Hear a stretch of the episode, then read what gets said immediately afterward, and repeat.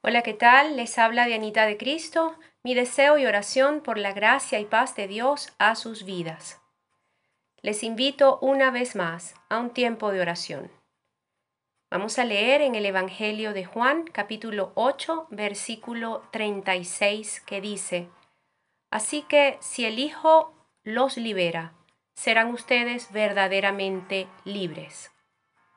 ¿Qué significa ser verdaderamente libres? ¿De qué nos libera Jesús? Hoy quisiera recordar con ustedes esa libertad que podemos disfrutar desde el momento en que aceptamos a Jesús como Señor y Salvador de nuestras vidas, para que juntos aprendamos a vivir en su libertad. El concepto de libertad es muy valorado entre los seres humanos. Nos gusta hablar de nuestro derecho a ser libres y a actuar como queremos. Sin embargo, solo con Jesús podemos tener la verdadera libertad, esa que brota desde lo más profundo de nuestro ser. En Cristo Jesús somos libres de muchas maneras y de muchas o todas las cosas más importantes. Escuchen, en Cristo somos libres de la condenación y la culpa. Según Romanos 8, en los versículos 1 y 2, es gracias a su muerte y su resurrección que somos limpios de todo pecado. Somos libres del dominio del pecado. Según Colosenses capítulo 1 versículos 13 y 14, es que gracias a su perdón y su espíritu en nuestro ser podemos tomar las decisiones correctas. Somos libres de la muerte eterna según Romanos capítulo 6 versículo 23 dice que en Cristo tenemos el regalo de la vida eterna. No lo merecemos ni lo podemos ganar con nuestros esfuerzos, pero Él nos lo concede desde el mismo momento en que le recibimos a Jesús como Señor. Somos libres del miedo. El Salmo 34, versículo 4 dice, Busqué al Señor y Él me respondió, me libró de todos mis temores. Saben, el miedo no viene de Dios. El poder, el amor y el dominio propio, sí. Cuando llegan grandes retos a nuestra vida, necesitamos recordar que nuestro Padre es todopoderoso. Somos libres de la ira de Dios. Romanos capítulo 5 versículo 9 dice claramente que seremos salvados del castigo de Dios. Gracias a Jesús, a través de Él recibimos el perdón de nuestros pecados y el favor de Dios. Al mirarnos, nuestro Padre reconocerá la obra de Cristo en nosotros, verá a Jesús y su justicia, no nuestras faltas y pecados.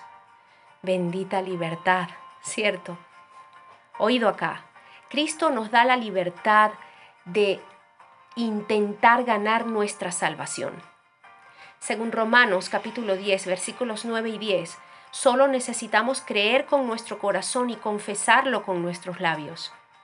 En algún momento fallaremos, fallaremos en palabra, intención o hechos, pero la obra de Jesús en la cruz es perfecta y cuando aceptamos que su sacrificio tiene poder para limpiarnos de toda maldad, salimos de la opresión que representa el intentar cumplir con toda la ley la ley nos fue dada para que reconozcamos en qué fallamos y acudamos a Jesús por su perdón. Y siempre fallaremos, créanme. Así que la libertad que nos da Cristo es la certeza de que solo a través de Él recibimos la justicia de Dios y la salvación eterna.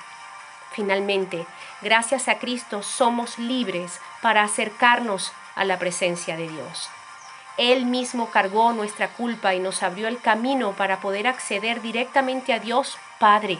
Así que acerquémonos a Dios confiadamente, con corazón sincero y con la plena seguridad que nos da la fe en Cristo, que nos hace libres interiormente al ser purificados de una conciencia culpable y exteriormente lavados con agua más pura el agua más pura, su sangre preciosa derramada en la cruz.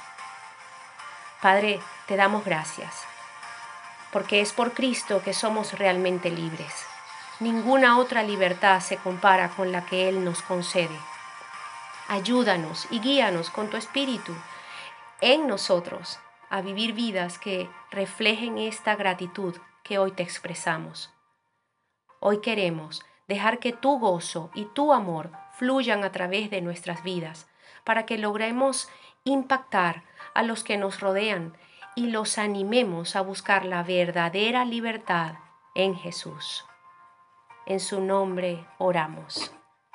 Amén y amén.